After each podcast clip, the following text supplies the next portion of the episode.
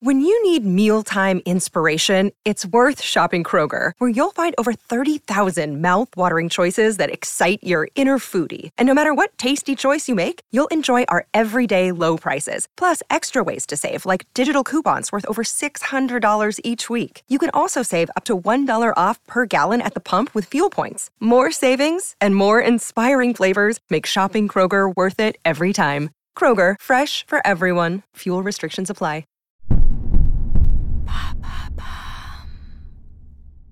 Quel est ce hit qui aide à réduire le diabète? Merci d'avoir posé la question.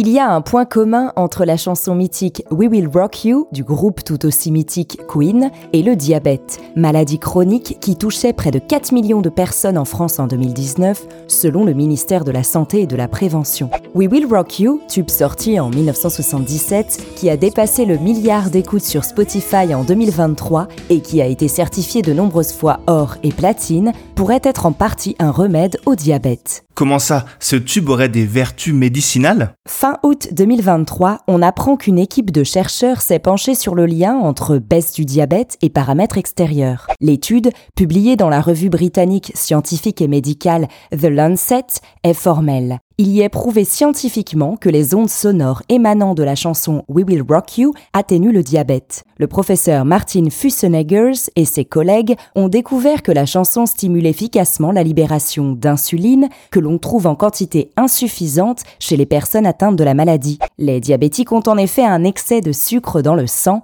appelé hyperglycémie.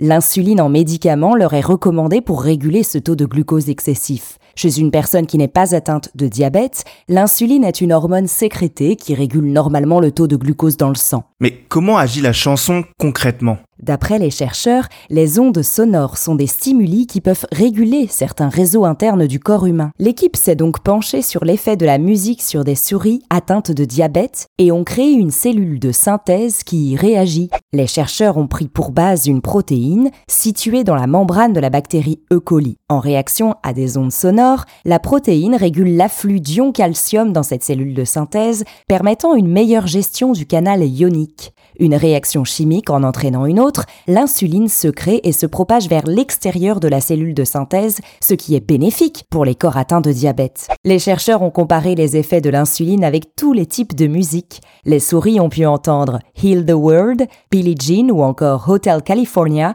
en laboratoire. Mais le winner est le rock. La musique classique à l'opposé provoque une réponse insulinique plutôt faible. La chanson sur laquelle les chercheurs ont constaté le meilleur résultat est We Will Rock You du groupe britannique Queen, testé à un volume de 85 décibels. Juste après, c'est la bande originale du film The Avengers du compositeur américain Alan Silvestri qui provoque les meilleurs résultats. Pour une maximisation de l'effet insulinique, il faut que le son se poursuive pendant 3 secondes, puis s'arrête pendant au maximum 5 secondes. Cela peut-il devenir un traitement officiel? C'est une preuve scientifique, mais l'application clinique n'est pas pour tout de suite. Il faut qu'une entreprise pharmaceutique s'y intéresse. L'étude est toutefois formelle. En quelques minutes d'écoute de la chanson We Will Rock You, la réponse insulinique d'une personne en bonne santé est constatée. À noter, les souris étaient collées à la paroi des enceintes. La preuve scientifique fonctionne uniquement si la source sonore est jouée directement sur la peau, très près de l'implant. Enfin, le test a été réalisé avec d'autres sources sonores comme le bruit d'une tondeuse, d'une sirène, conversation, et il a été prouvé que ces bruits ne provoquent pas une sécrétion d'insuline. Ces cellules de synthèse qui réagissent à la musique pourraient donc être implantées chez les personnes atteintes de diabète, sans risque d'avoir de l'insuline dès le moindre bruit.